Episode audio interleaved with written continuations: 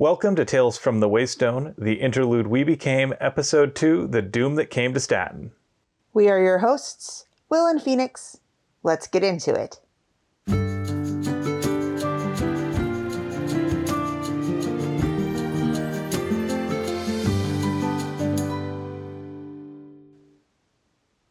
Hi, folks. Welcome to summer break as we continue our vacation from Temerant and spending some more time in N.K. Jemisin's version of the Big Apple and the city we became. Today, we're going to be covering chapters 3 through 5 of this book. Before we go much further, let's just get the content warning out of the way. While this book is a lot of fun, it features frank discussions of race, gender, and sexuality in contemporary America from the perspective of marginalized communities. It is important stuff as in important with a capital I, and it is worth learning about. It also uses what famed Premier League broadcaster Arlo White would refer to as fruity language. If you can handle that, we hope you'll give it a listen. As always, we assume that you have read the associated passage or at least don't mind spoilers. Naturally, we also want you to be kind to yourselves, one another, and the creators of the worlds that we love exploring. Finally, say it with me now we are in no way affiliated with N.K. Jemisin or her publisher, Orbit Books. All right, time to dive in. Sounds good. So last week we left off with Brooklyn and Manhattan finally meeting up and deciding to go find the other boroughs. Starting, I believe, with Queens. Yep. And we start here with Our Lady of Staten Island, who is the avatar of another one of the boroughs, Staten Island specifically. Her name is Island Houlihan. Now, to be fair, the Irish pronunciation of the way her name is spelled would be Ashlyn, but that's not how she pronounces it. It's Island. And we don't get that explanation for a few more pages. So it was tough for me to read through this, going, but wait, her name's Ashlyn. Her name's Ashlyn. It cannot possibly be Ashlyn. That doesn't sound right. Everybody else is either Brooklyn or Manny or or Paulo for Sao Paulo. And I'm like, there's something Americanized going on in here, which I think is perfect when you consider that this character is the lone white avatar of the boroughs. And it's also kind of fitting that she is Irish in the way that everyone is Irish on St. Patrick's Day. Although her surname actually does seem to have Irish roots. What I'm saying though is that this is like the people that decide to name their kid Caden and then have it be like 15,000 letters long and most of them are silent, I hope. The Welsh spelling, huh? Yeah. Let's talk a little bit about Island. So, she is young, she's white, and she suffers from anxiety. And when we meet her, she is waiting for the afternoon ferry to the city because, as far as she is concerned, that's always what you refer to New York City as the city. Well, it's also fitting that she's taken Staten Island and made it its own thing that is not part of the city. Because, in a way, at least according to the story, Staten Island really isn't, but is, but isn't, but is part of New York. If you've ever lived in the suburb of a major metropolitan area, it can be really easy to fall into this sort of feeling. You know, if you live in a suburb and work in the city, it's a different experience. You experience the city only in visits, and most of your actual living occurs in these little suburban areas that have very loose connections to the concerns of the actual city itself. I know when we lived near Seattle, it was really tempting and easier to tell people, oh, yeah, I live in Seattle. We lived anywhere between half an hour, an hour, hour and a half, depending on traffic, away from Seattle and almost never went to Seattle.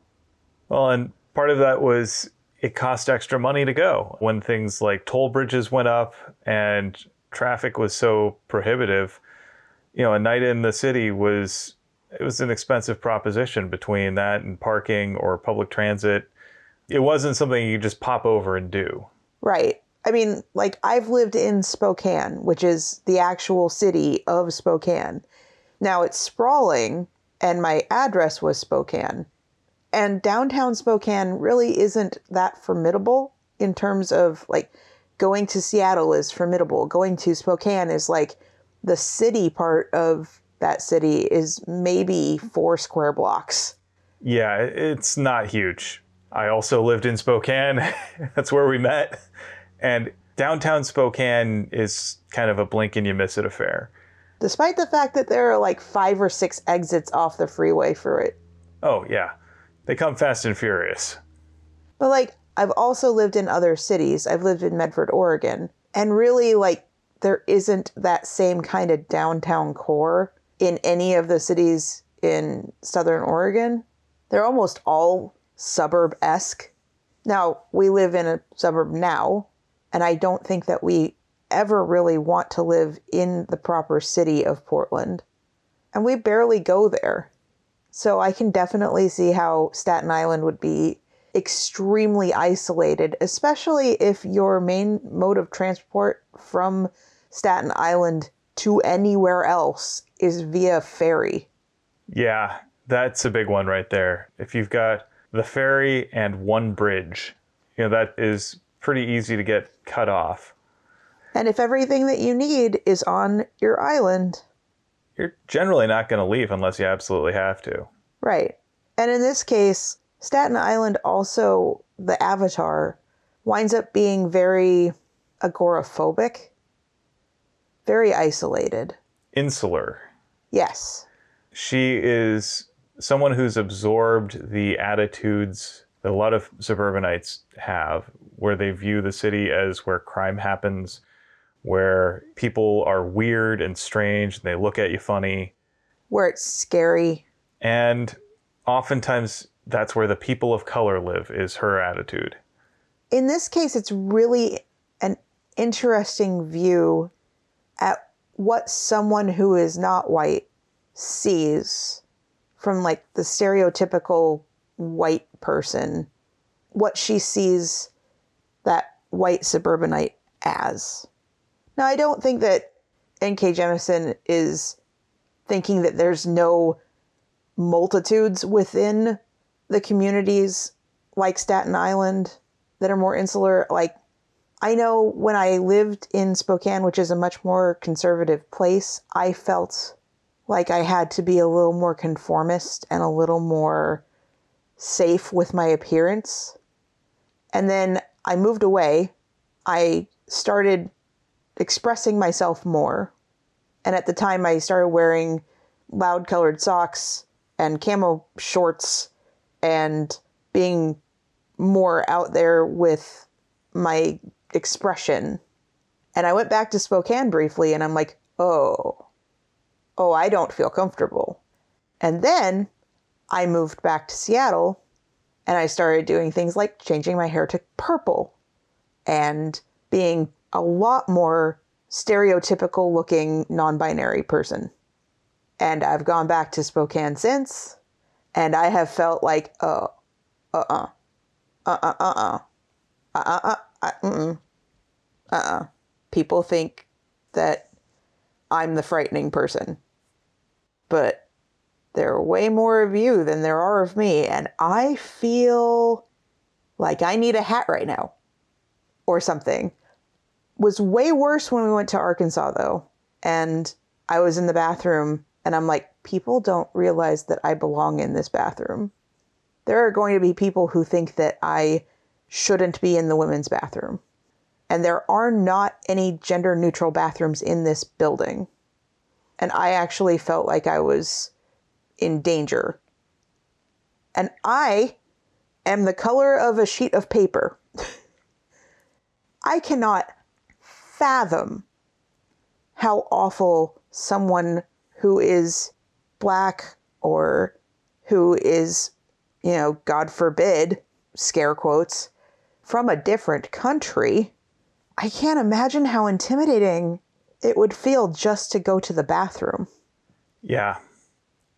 I can kind of understand what it would be like for someone who is trans because I can probably be read as at least gender nonconforming and be scary to the people that would be considered Karens. But man, like you keep going further down the deviate off of standard appearance, standard gender expression, white person. And it just adds a layer of one more, one more, one more thing to just focus on and build up in your head as scary. But honestly, that is the person that Island is being portrayed as. She is very racist in a way that is clear that all of the attitudes she has around people of color come from her cop dad. And that actually is something else I wanted to bring up. So, her dad is representative of this movement that we see in a lot of urban police forces where the officers in charge of law enforcement within a metropolitan area, a downtown metropolitan area in particular, are almost by design completely cut off from that as far as where they live. So they live in suburban places like Staten Island or in the Portland area, they're living out in like Sherwood or farther out, or even Vancouver, Washington. So they don't have the connection to the community at all. And typically, at least in my experience, Vancouver, drastically different attitudes towards people of color, towards people who deviate off of the norm or off of the conservative white norm than the people of Portland proper. You go from blue state Oregon to red state Washington. Pretty much. So there's a little bit of that dichotomy there. And so while Island is waiting for the ferry, she has accidental contact with a black man, and this triggers a panic attack that causes her to flee from the ferry. We don't know exactly why she's going to the ferry, but we do know that it's an unusual behavior for her because it's three in the afternoon and going to the city after three is not normal. She's going against the flow of traffic, really. And for her, appearing normal is safe, is expected, is, I don't know, proper. Yeah, well, and she is worried that if she stands out even a little bit, it's going to be something that will get back to her dad, who will then punish her for any activity that she does that he hasn't sanctioned. And it's really icky because she's in her late 20s, early 30s. Early 30s. And she's still living at home. Her father has absolute control over her. She doesn't really have a job per se. She just is effectively living at home with her parents and under their control.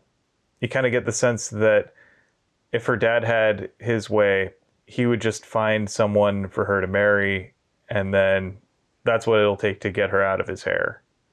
But I don't think that he wants her out of his hair. I think the control bit of finding someone for her to marry is also finding someone that he can have authority over still and by proxy rule over her.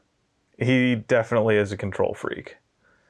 Like this goes up to the line of being physically and sexually abusive to his daughter who is in her 30s.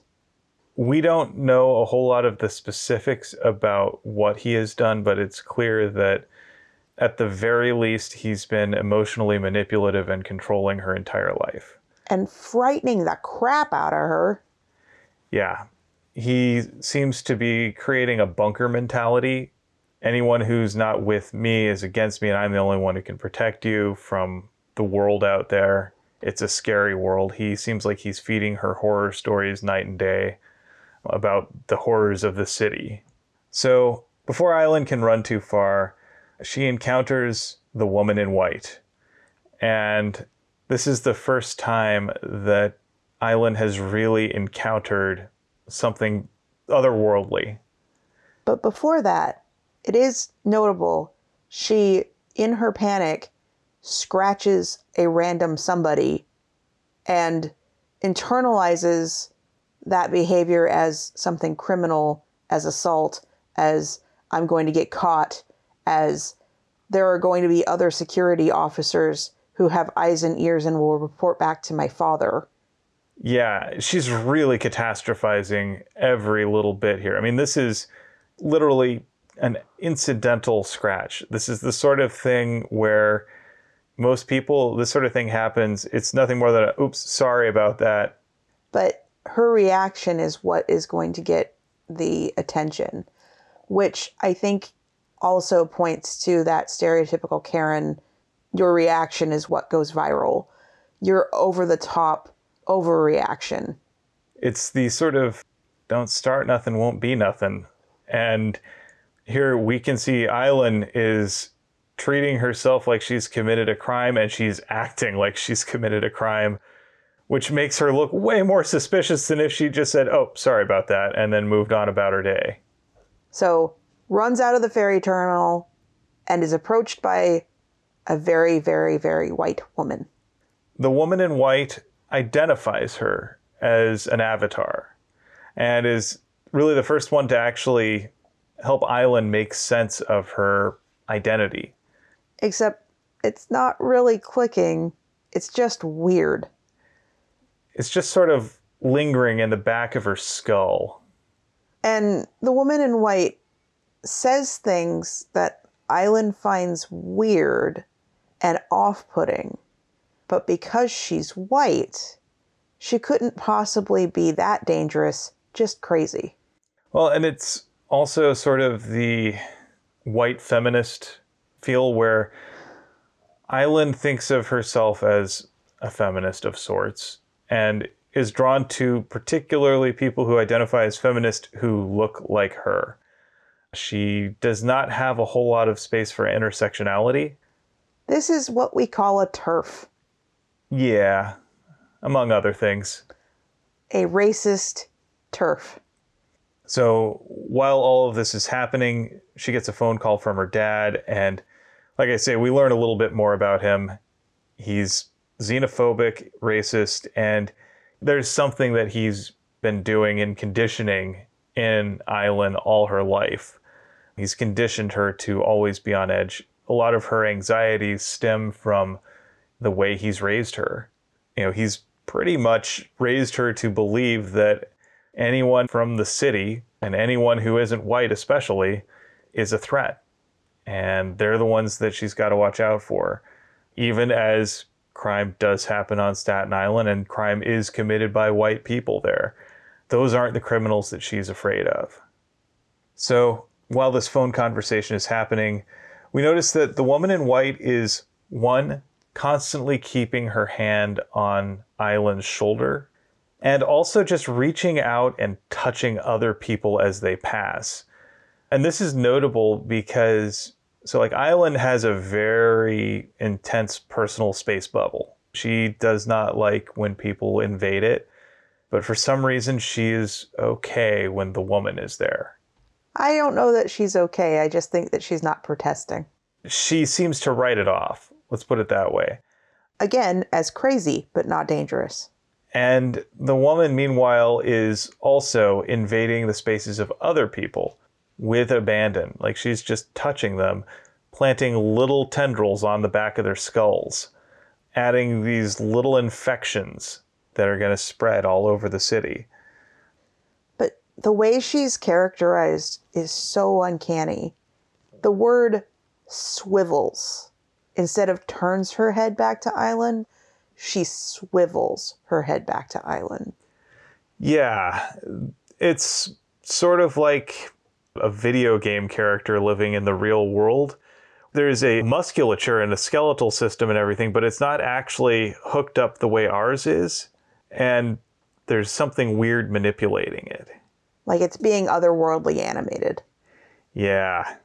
It's in that uncanny valley. It's just normal enough that you think, yeah, that's okay. But there's that hint of the strange. Again, referencing Men in Black, it's like she's wearing an Edgar suit. A little bit. We also note that the woman in white thinks of Island as someone who's similar to her if Island had her way, everything would be pretty homogenous and easy and conformist. And white. Yeah. Be very homogenous. And so already the two of them think similarly, if not identically. The island is also very easily manipulated and very easily convinced of her own superiority, regardless of the fact that she is a nervous wreck. And she is also easily manipulated into believing that the other is dangerous. She's easily manipulated into believing that she's the victim of some perceived slight. We get a little bit here about how the woman is driving a bit of a wedge between Island and the other boroughs. She says, Oh, they didn't think of you. You weren't their first thought. And I mean, if there's five of them and you're not their first thought, that doesn't mean you're their last thought or that you're not a priority. Right. Two of them have found one another, and now they have to find the other three. You're the most inconvenient to get to. It is kind of natural that you pick up people along the way, or you find the lowest common denominator and then move on from there. You do the knocking out the easiest thing first. You get those low hanging fruits, and then as you do so, other fruit becomes lower hanging. It's the same way that I work when I have like Jira tasks, if anyone is familiar with that. I get the ones that are going to take the least amount of time out of the way so that I actually don't have them hanging over my head when I have to do the big thing, unless the big thing has a nearer deadline where it wouldn't be feasible to do it that way. But it doesn't mean you're not a priority. Or that you don't matter. It just means that, yeah, they haven't come to her yet because it hasn't made sense for that to happen. And there's a bit of manipulation here in all of this. And I feel like here the woman in white is preying on Island's insecurities and her fears that she's somehow someone who doesn't belong, that she's an outsider. She's also, though, manipulating Island's sense of entitlement. Right. They should be thinking of you first. You're so much more important than all of them. They couldn't do anything without you. Yeah.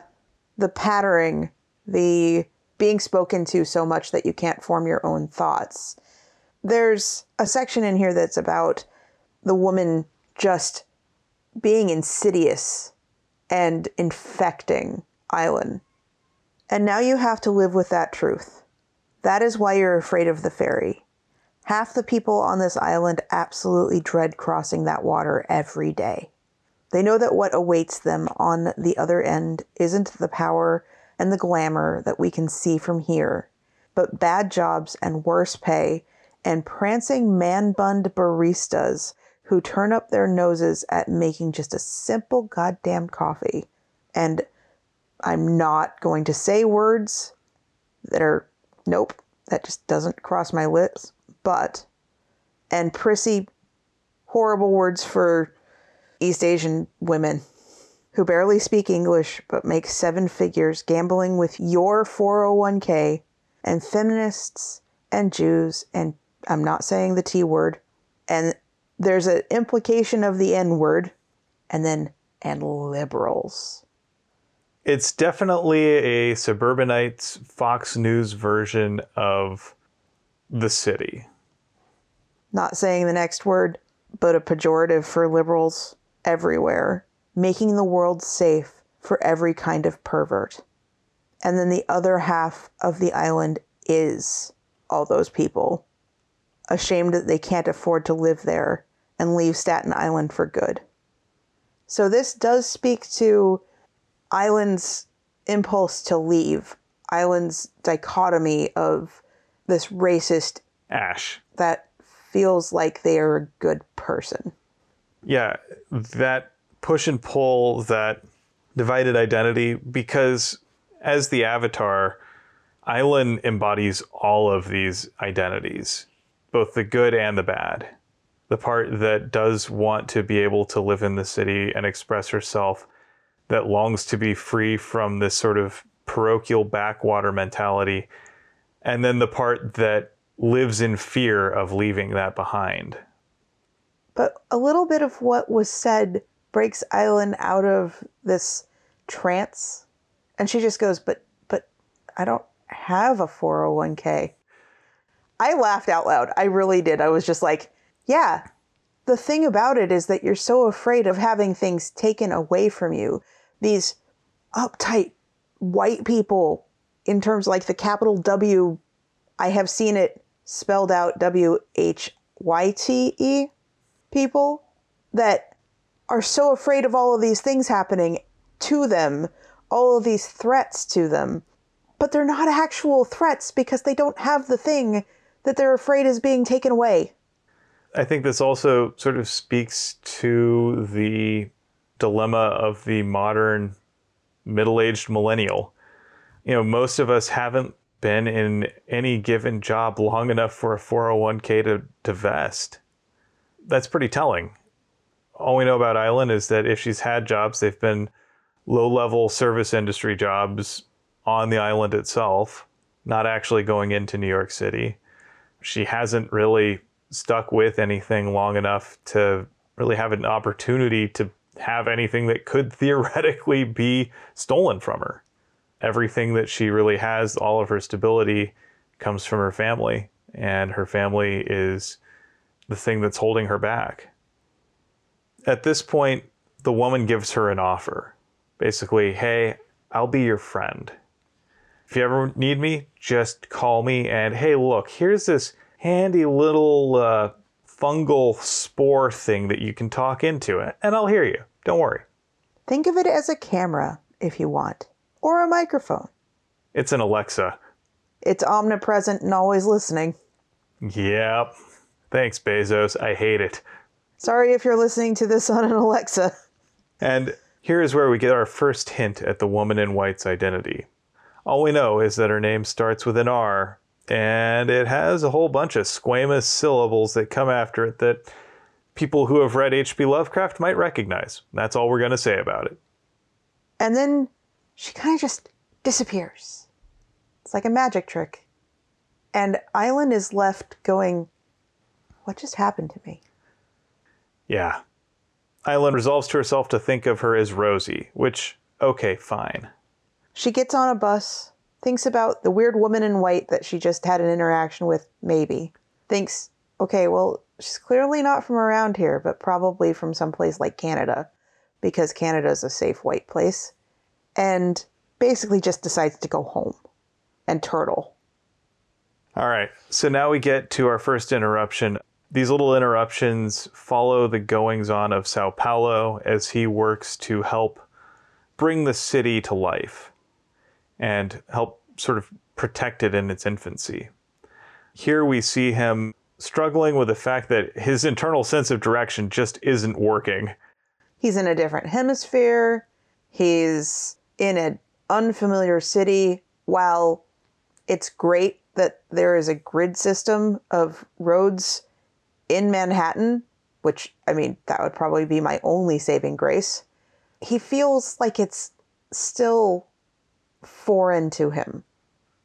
And if we think about him as someone who has spent most of his life living in the city of Sao Paulo and being and embodying it, someone who is used to inhabiting this city so fully that to say that he knows the city of Sao Paulo like the back of his hand is a little bit too much because it is not just the back of his hand, it's his entire body. Like he understands all of it fundamentally at this truly organic level. And New York City is not that for him. So he's completely not used to that. First of all, it's winter where he is from, where he embodies, and it is muggy, icky, gross, hot, humid summer in New York. The entire eastern seaboard is pretty miserable during the summer like this. I haven't experienced summer in New York, but I have experienced, I think it was July in Virginia. And the thing I remember about that trip to Virginia is when I was on Virginia Beach around three or four in the afternoon, the entire ocean would be sucked up and moved over and dumped. Hyperbole. But a lot of the ocean would be sucked up and moved over and dumped in thunderstorms. Like it would hit this kind of wall of humidity and gross and electric charge and then just cloud over and thunder and and then it was back to sunny skies. Rinse and repeat. Exactly. So, Sao Paulo finds his way to Inwood Park, which is where Manny and Brooklyn had their confrontation with the woman in white. And we see that even as they did manage to drive her off, it was not what you would call a total victory. There are people, infected people, fungal growths. They're just kind of milling around, gentrifying the place. Like they're constantly talking, but they're not talking to each other. They are talking to their phones. So they're either live streaming or they are just talking on speakerphone or they're just talking about the things that they are looking at, but not actually in communion with it. They're sitting here talking about the lower rents and authentic Dominican food, but they don't want any of the messy stuff like the loud music or anything like that. It's really a case of performative culture.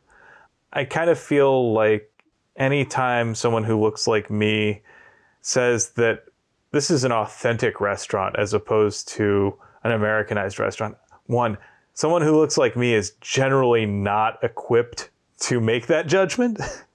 Right. Like, I don't want to frequent an Indian restaurant whose owner looks like me. But I also don't want to be the one who can take a sample of something and say, oh, yeah, this is authentic for sure.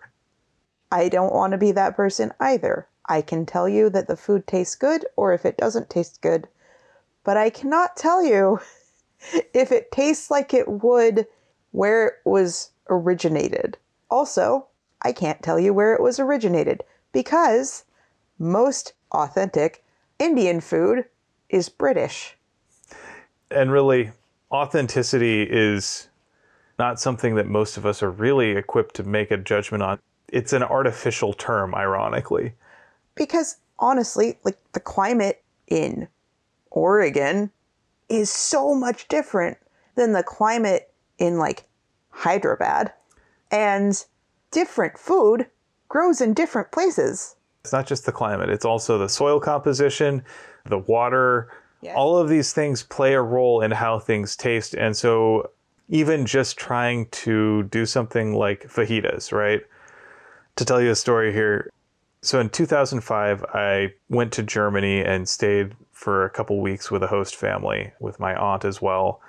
I was part of a study tour. And one of the nights there, we decided, hey, let's do a Mexican meal for our host family. We'll make fajitas. So we went to the grocery store and started looking for all the stuff to make fajitas. So, yeah, we could find onions, we could find tomatoes, but we had a hard time finding things like peppers or salsa, you know, all of these little things that we kind of think of as part of a fajita, right? At least what people from the US think of as fajitas. Right. So all of these very basic things, they just weren't there because they don't grow natively there. So peppers especially, not really a thing. And it was kind of tricky and it was a little weird. We had to make some substitutions. That's what happens when you try and translate a recipe that is from one part of the world into another. The other thing, I haven't had this particular experience, but we do have friends that lived in Sweden for a while and they were from the Pacific Northwest. And there are photos that they've posted on Facebook that are the American quote section. Like we have the Chinese section and the Thai section. We have all of these sections in the international aisle of our grocery store that includes things for fajitas. But the things that are in the what do Americans eat? Oh, God. So I cannot begin to guess at how absolutely wrong everything that we list as being from a different country is. The point really here, though, in this bit is that these are people who are spending all their time experiencing the world as filtered through social media and conversations with other people rather than actually experiencing the thing for itself. It's like sort of living for Instagram, where you're spending more time taking a picture of your meal than actually experiencing it and talking with the people there. It's going on a live streaming service and streaming everything that you're doing. And so you're basically living through this screen instead of actually living in the world as it exists and interacting with it directly and the people around you. You're caring more about your viewers than you are with your neighbors. You're caring more about this performative aspect as opposed to this actual experiential side. And that's why I've stopped taking photos of fireworks displays because I used to just take a camera with me and photograph all of the pretty lights but I didn't get to experience it as a whole. I didn't really get to experience it at all. It was all about getting that perfect shot. Now, that can be something that you enjoy on its own, but I decided that I have a lot of photographs of fireworks, but I'd rather experience them from now on. Yeah. I kind of look at this as these are people who are caught up in trying to be influencers and content creators rather than actually being authentic people. They're more concerned with their brand than with their identity. And just to go back to the whole restaurant idea, one of my favorite restaurants that we've gone to was something that was owned by a very small family where they remembered us when we came in and their food was great but that wasn't the thing that made me want to go back there. Small Indian restaurant in Woodinville, Washington. I really hope that they are thriving still and that COVID didn't kill their restaurant because they were just such lovely people. And that's what I remember about going there. And what all of this manufactured culture, this gentrification, this I'm going to tear down the family owned restaurant and put up a chain restaurant once we build the condo place. It robs the experience of so much. I think there's also a fairly damning critique here of the tech industry, you know, especially the social media companies, whether it's Facebook or Twitter or Instagram, Twitch, YouTube, you name it these are globalizing forces that get people thinking about their global audience instead of their actual local experience. And they serve to make your world seem bigger, but it actually gets smaller. And they make it easier to just live in your head. That's one of the telling bits here that I think is definitely worth interrogating, especially as we consider how do we interact with these social platforms. I am far from convinced that there is redeeming value in any of them. You know, I kind of hate Twitter. I kind of hate Facebook. I kind of hate Instagram. I have yet to find a social media platform where I feel good. So, my only reason that I don't absolutely hate Twitter is because I have muted so many words. Anytime anything on Twitter makes me kind of mad, I mute the things that make me mad. Yeah. So, yeah, right now, my Twitter is mostly other podcasts. So, Sao Paulo takes a picture of all of this. It is notable, all the money still on the ground. And the credit cards. Yes. Yeah, I probably want to get those canceled, dude. So, Sao Paulo then reports this scene to an international number and he says, Yeah, we got boroughs. Looks like five of them. I'm going to need some help. All right, so then we come to chapter four Boogie Down Bronca and the Bathroom Stall of Doom. I really love the chapter names. Oh, yeah, they're great. so we start meeting our avatar of the Bronx, Bronca, who is this artist who has been around for a long time. She's been a fixture of the Bronx and helps run a local art gallery. And when we meet her, she's in the middle of a fairly ugly dispute with her coworker Yi Jing in the bathroom. Fairly ugly, as in when their supervisor comes into the bathroom, one of the critiques that she gives to Bronca is I didn't think that you, of all people, would go in for the slut shaming. One of the things that I appreciate about this is that while Bronca is generally on the side of righteousness, she's a fighter, you know, she's been through a lot. She's also messy. She is imperfect, she is flawed, and she does not always fight fair, especially when she feels like she's in the right. She will go scorched earth. She is not necessarily a pleasant person. She's not always likable. And none of the boroughs are, right? They all have their weird hangups, their weird flaws about them. They all feel like people, but they also all feel like stereotypes, which I think is genius in this because they represent so many people distilled into one person. Exactly. And Bronca's no different. So, yeah, she's got history and she remembers every slight. She remembers every grudge and she remembers every insult, whether real or perceived, and she will respond in kind. So, right now, she and Yi Jing are in conflict over a grant proposal that Yi Jing left her out of. Even though Bronca hasn't really made anything in the past several years, she's mostly been working on the gallery. She's been mostly administrative. Really, Yi Jing hasn't done anything inherently wrong here, but she has bruised Bronca's ego. And yeah, it's kind of gross when the two of them get into it. Nominally, these are people who should be allies. It is also, though, interesting to see how someone who does not identify as conservative can also dig their heels in and not enjoy change.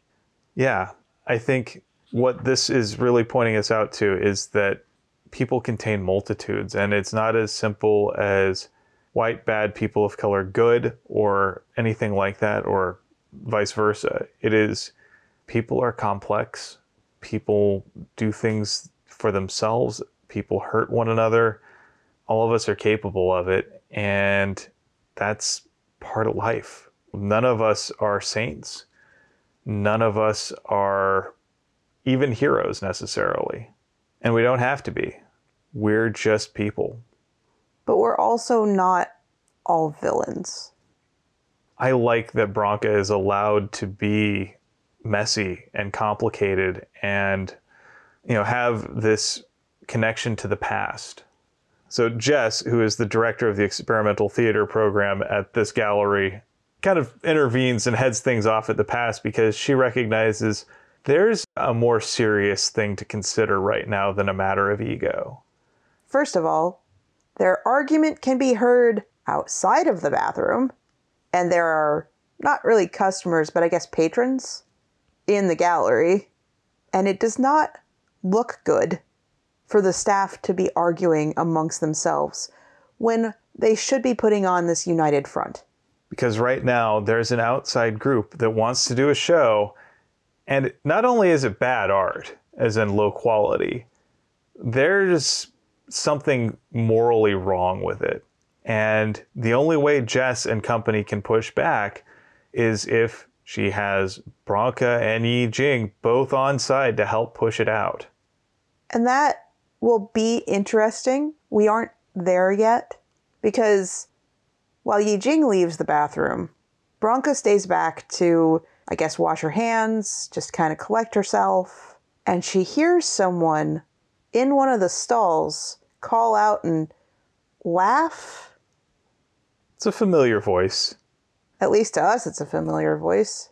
At this point, we realize that someone gloating about the foothold that they've established in Staten Island. Wonder who that might be. I wonder. But at first, Bronca's kind of horrified that she and Yi Jing have kind of trapped someone uncomfortably in a bathroom stall for 20 minutes, as they've argued. But things just get weirder. So at first we see Bronca looking under the doors of the stall to see are there feet, right? And there are no feet. She starts opening stalls one by one and there's nothing.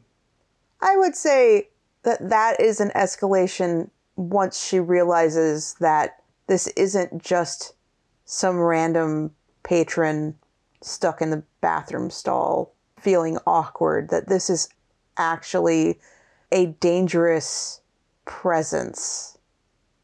Where Staten Island was easily manipulated into siding with the woman in white, Bronca is instantly suspicious and isn't being swayed to the woman in white's side.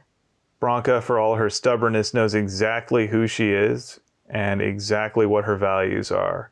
And like I say, the thing that makes her so unlikable at times is also what gives her strength.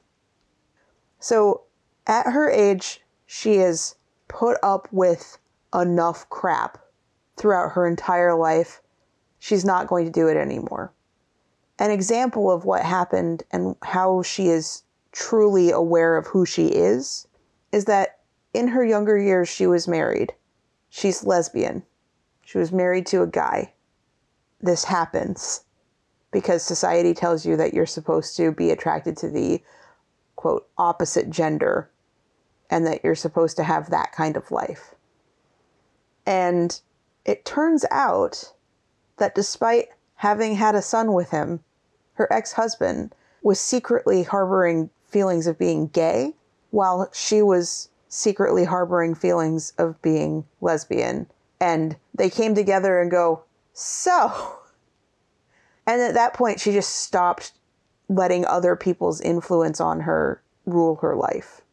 I love the way that Bronca describes how their marriage ended when they both realized that when they went to see aliens, Bronca was staring at Velasquez and her ex husband was staring at Hicks. you get the sense that they ended it fairly amicably they actually respected one another more after when they realized they didn't have to hide who they were.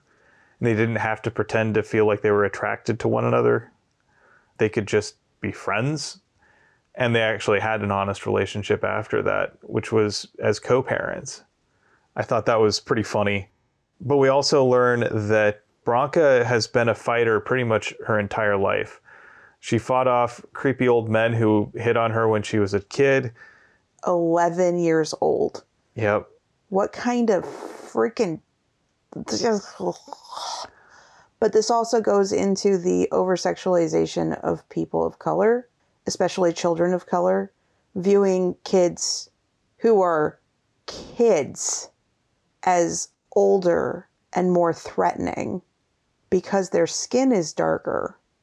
Because we have this perceived notion that they are more adult or older or threatening or whatever, even though they're kids. We know that she also fought cops at Stonewall. It's said that she was the one who threw the first brick. I mean, that's a fun interpretation, and Stonewall was a riot. Pride is a riot. And now she's fighting against this alien invader. And it's also worth pointing out here that she is not just a person of color, she's indigenous. She is descended from the tribe of Indians that originally owned Manhattan Island. I wouldn't say owned, I would say inhabited. Fair enough. Bronca's heritage has taught her exactly what happens when people come in and try to appropriate and change and take for their own where other people are living. And this gives her a little bit of strength. This knowledge of who she is and where she comes from lets her finally kick open the final stall door. And in spite of that howling non Euclidean nothingness within it, Despite the fact that it's a bathroom, I would be crapping my pants. yeah, she manages to kick this interloper out. Though she earns herself a victory by driving out this invader, this woman in white. it's not without cost, and it's also not a complete and total victory. Nobody gets a total victory here because throughout all of this, the woman in white has left behind a little tendril growing behind the toilet. And it's also at this point that the city itself bestows all of its historical knowledge onto Bronca. It's not just the borough of the Bronx, it is all of New York City. She becomes essentially the living memory of the city because she represents the oldest part of the city. The Bronx was the first part that was settled. It's also where the Indians lived originally. It's the heart of the history. And of the avatars, Bronca is also the oldest. So she has seen the most just in her own living memory. So it's fitting that she takes on this burden. So I think it's kind of cool. I gotta say, this section also has one of my favorite quotes, but is not my quote for the episode Eat a bag of dicks. and as we are from Seattle, that has a completely different connotation for us. Yeah, I mean, you can go. There's one off Broadway. There's, uh, you know, there's the one down on Queen Anne. Okay, so we are talking about Dick's Burgers. Yeah, Dick's Drive-In is a local institution. If you're ever in Seattle, you should check them out. I'm not saying they're great, but you should go and check them out and grab a bag of dicks. And it doesn't need to be listed as explicit because we are talking about hamburgers. Yep. So now we come to chapter five, which is the quest for queens. So we pick up with Manny and Brooklyn on the bus looking for the avatar of queens. They're kind of at a loose ends for how to do this. Their plan is hop on public transportation and hope that we find something. You know, there's millions of people here and we're looking for one. We'll be successful. It's sort of a needle in a haystack sort of scenario. Thank goodness for modern communication devices, aka the computer that you keep in your pocket that is nominally a phone. Because although social media is social media, it can connect us. There is this kind of misunderstanding that just because you can speak means that you will be understood. And I think that that's where social media falls down a lot because I express my opinion. I know that I am right. Why don't you all know that I am right? I think social media also has sort of a flattening effect on how we view other people. It tends to make it very easy to turn them into their little avatars. Just whatever they've been able to squeeze into a tweet, and then we turn that into them. Into a personality. And real people are so much more than who they are online, especially who they are on Twitter or Facebook but in this case, it is actually useful because there have been stories propagated throughout Instagram or Twitter or whatever that Brooklyn can find that is essentially just weird shirt happening in Queens. While all this is going on, we get Manny doing a little bit of soul searching. Manny, of course, has no memory of who he was before he became the Avatar. He doesn't know his real name, and that's a choice on his part. He is not trying to find out.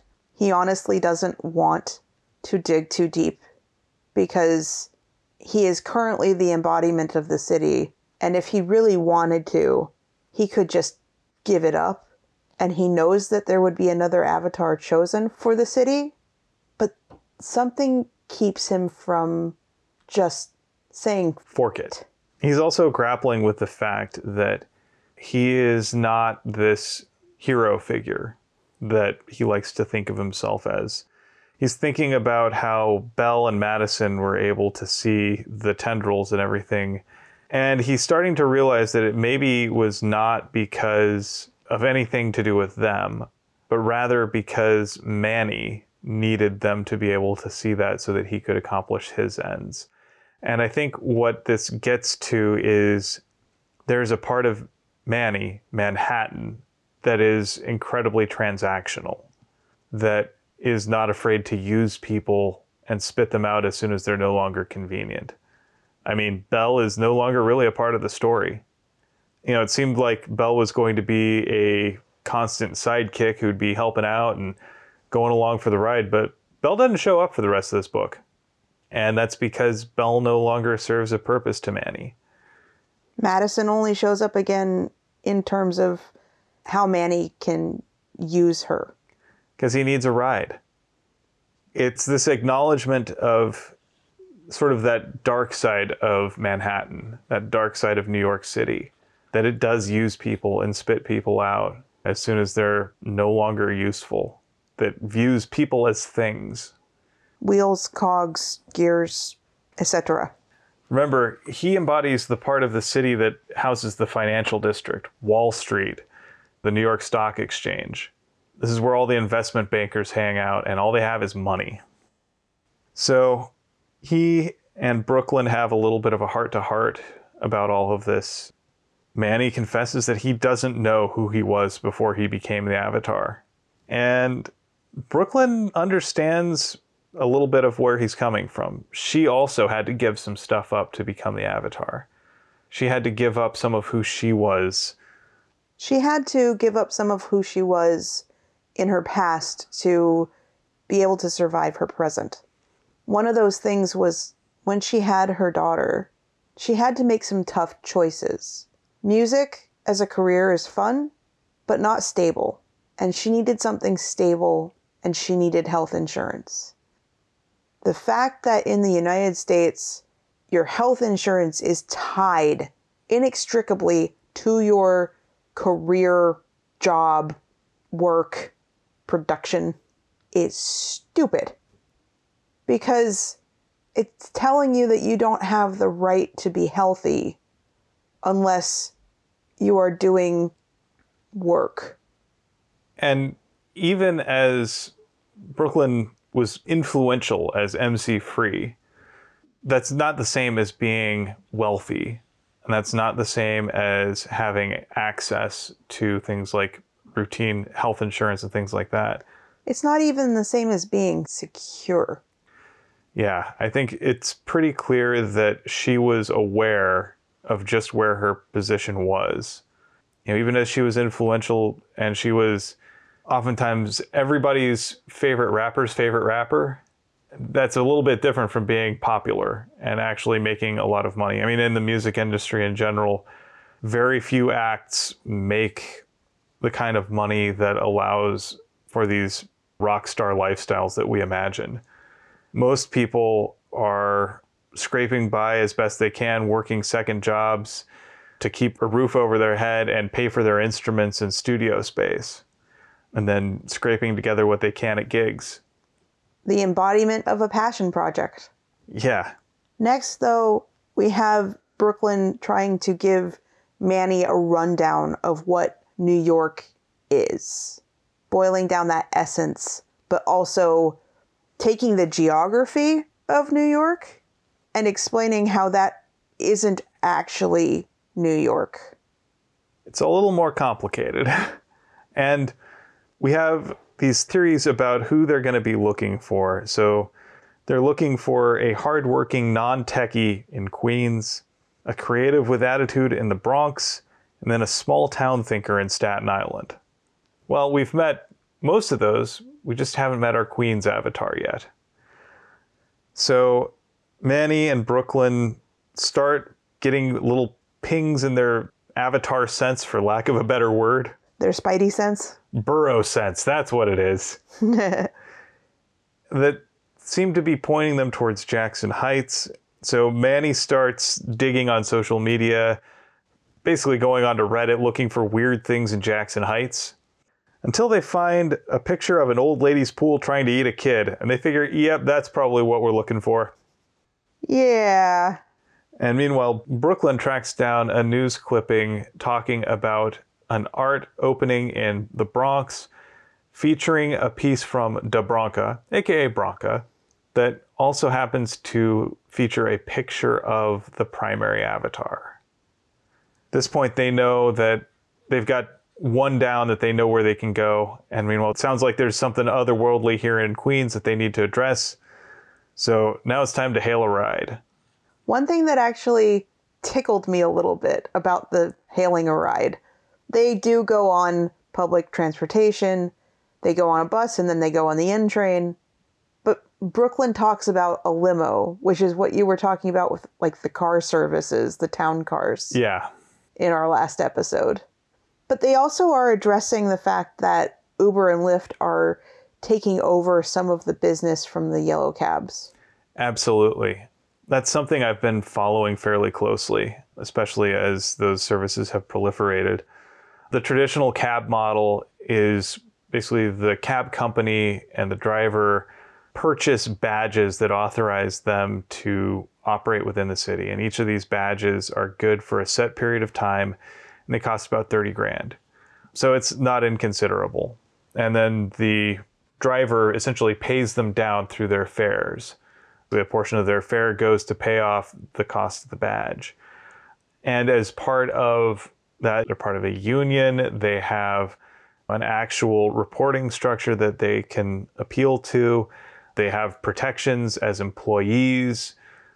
These ride sharing services, you know, Lyft and Uber and what have you, have cannibalized that entire industry and replaced these drivers with independent contractors who the services don't owe anything to. And in fact, they're living their lives at the mercy of these services. Even if you say, yeah, well, uh, Lyft is better, right? They really aren't. The fact is that you cannot break even at the costs that you pay for a ride sharing service. The only reason people had the idea of a cheap Lyft or a cheap Uber was because these services were operating at a loss in a period where they were funded exclusively by venture capital. And their goal was to come in cheap and undercut the mainline cab companies until those cab companies died out. And then Lyft and Uber could raise their prices to what their services were actually worth and costing them to provide. And meanwhile, most of that money was getting siphoned out of the driver's pockets and into the central coffers of Lyft and Uber. They were a great big bait and switch operation, and they still are. As much as people say, oh, I don't want to take a cab. Yeah. It's exploitative and ooky. And that is where we leave Brooklyn and Manny, who are hailing an Uber. Yep With that out of the way, let's go ahead and move into recommended thing. It's your turn. Yep. So this week I have chosen Star Trek Strange New Worlds. Yay! So, as some of you may know, I'm a lifelong Star Trek fan. I've been a big fan of all of the series since I was a little kid. I remember watching old school Star Trek and The Next Generation with my parents occasionally. You know, I'd catch it when they were watching it. And then when I was in fourth grade, I really started watching it myself and absolutely fell in love with it. That's wonderful timing for Star Trek Deep Space Nine, which to this day, I think both of us still look at and go, but that's my favorite. Oh, yeah, I still go back and rewatch Deep Space Nine periodically just because I love it so much. And it's been really good to see Star Trek come back to television over the past few years, we've had Star Trek Discovery and Picard and Lower Decks and then Prodigy, and now we've got Strange New Worlds. And some of them are better than others. I will definitely agree with that. One thing that you may have noticed in New Trek is that it's so caught up in these ongoing storylines. It's very hard to have individual episodes that stand on their own it's also kind of hard to bring in something that's just purely joyful. Not saying that Lower Decks and Prodigy haven't been able to do that. I'm saying that live action Trek is like that. Witness all of Picard. Yeah, and even as Discovery occasionally has funny scenes, especially as the seasons have progressed, those have become fewer and farther between.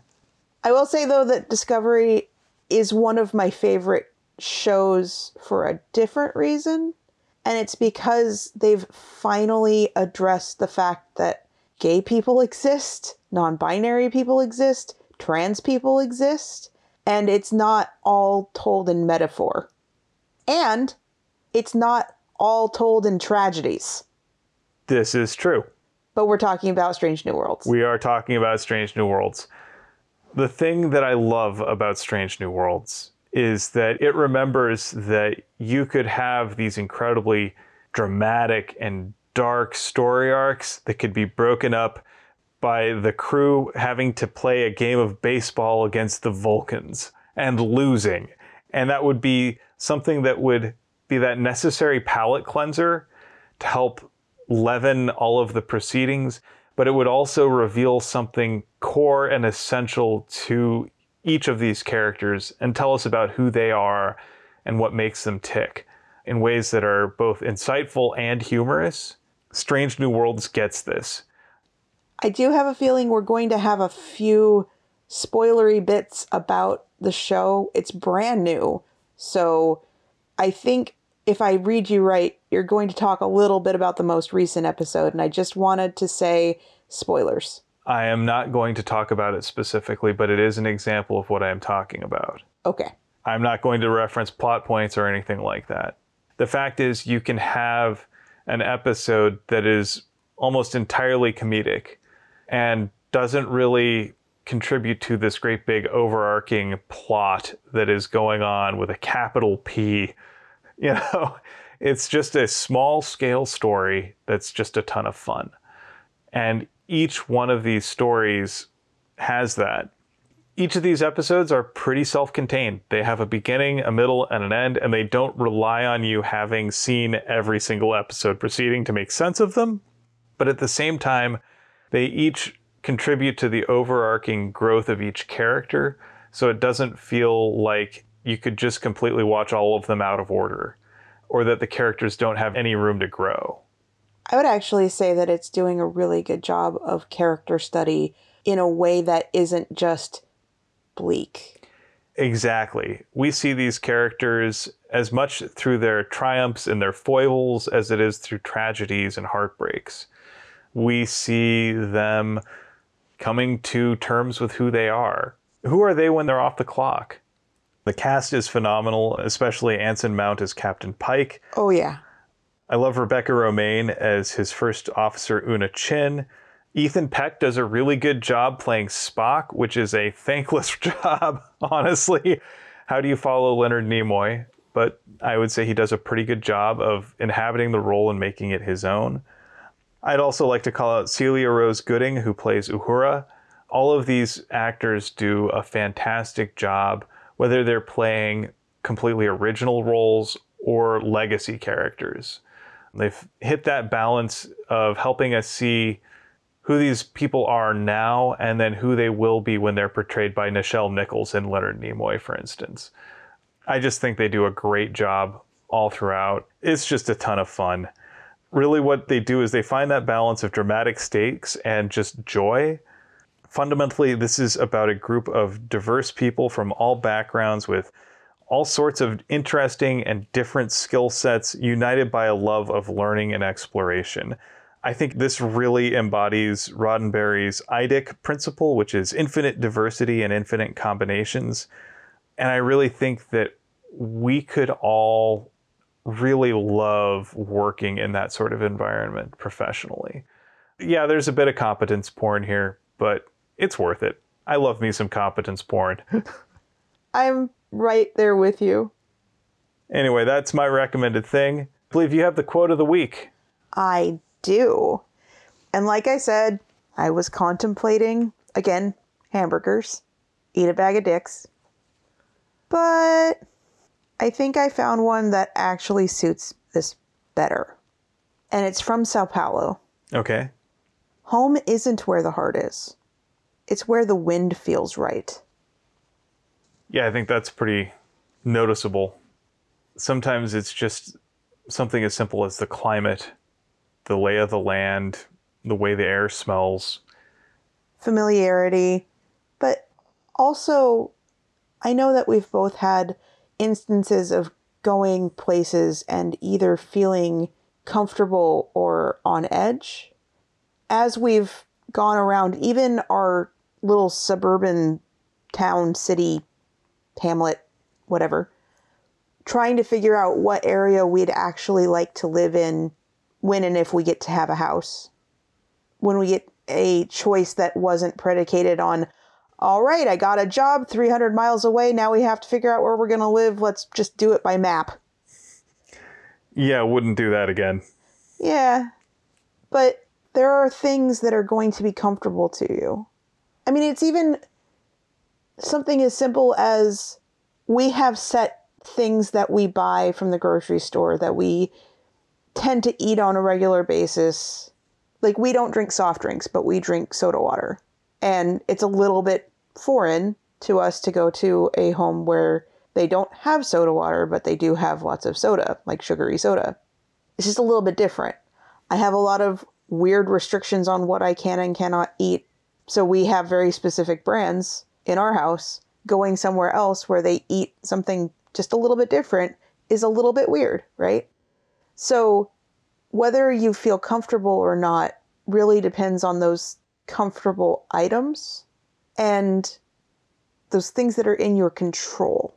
And I'd say that we're probably going to take a trip to visit your family soon. And it will be a different feeling where they live than our comfortable insular place that we've been kind of bunkered for the last two or three years because of, I mean, COVID and other external factors that kind of prevented us from traveling away from here all that much. And so while it will be home like because of the people and because we have a loving connection with your parents, your sister, our little niecelet, you know, the things that make your home your home are if the wind feels right, if the space feels right.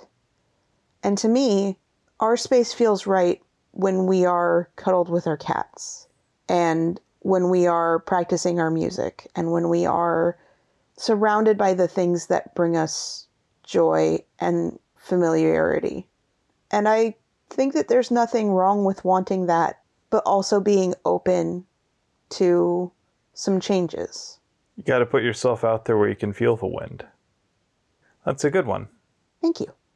Well, with that, I'd like to thank you for potting with me. Thank you for potting with me. And thank you for listening to Tales from the Waystone. Before we end, we do have at least one listener that we get to talk to on Twitter that lives in Manhattan. And she sent us this beautiful photograph of the FDR at sunset. And she says the FDR isn't all monsters and umbrellas. Well, I am really glad that she's enjoying this series as much as we're enjoying making it. Yes. So we're more than happy to share things like that with everybody. And I retweeted it. You should go look at it. It's a really, really pretty photograph. Here you go. Oh, wow. Yeah.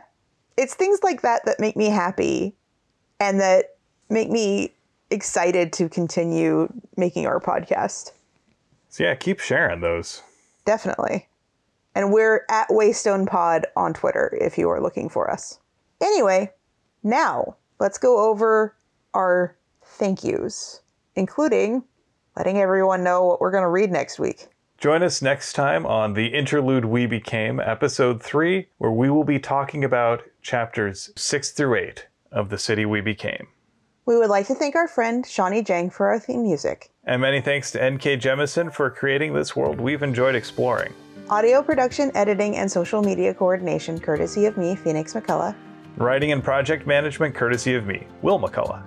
If you would like to help support us and have the means to do so, please consider becoming a patron on our Patreon page, patreon.com slash waystonepod. And as always, here's to one more day above the roses. To one more day above the roses. Ding!